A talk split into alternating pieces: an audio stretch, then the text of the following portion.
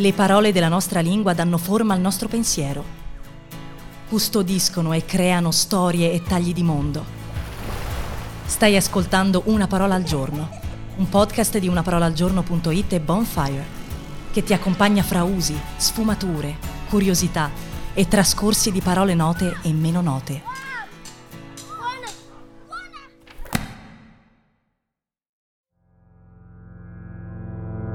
Questa settimana raccontiamo parole dell'antica Roma.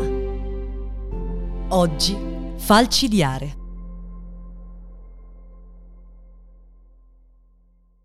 È una parola molto scivolosa. Spesso è usata in maniera tutt'altro che appropriata. Infatti, presumibilmente per assonanza, viene usata come sinonimo intensivo di falciare e quindi di una nuvola di altri termini come massacrare, distruggere, funestare, ma sono usi labili, da ponderare bene, quando non proprio sbagliati. Guardando l'origine della parola si capisce meglio che cosa voglia dire davvero.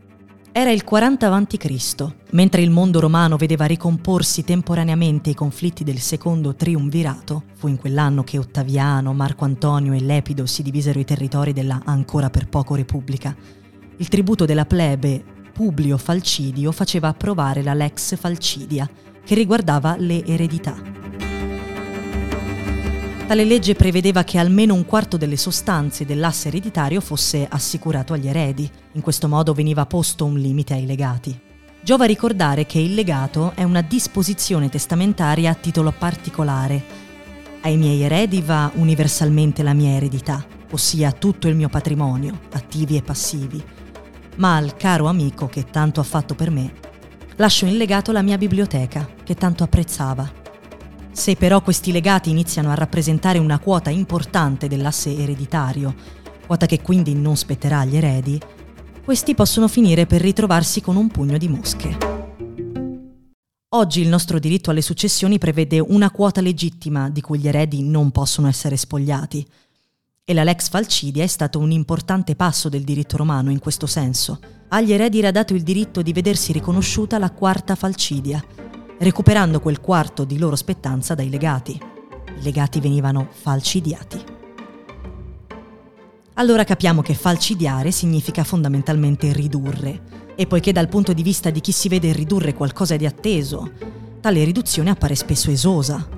Questo termine, dall'originaria moderatezza, diventa decisamente intenso.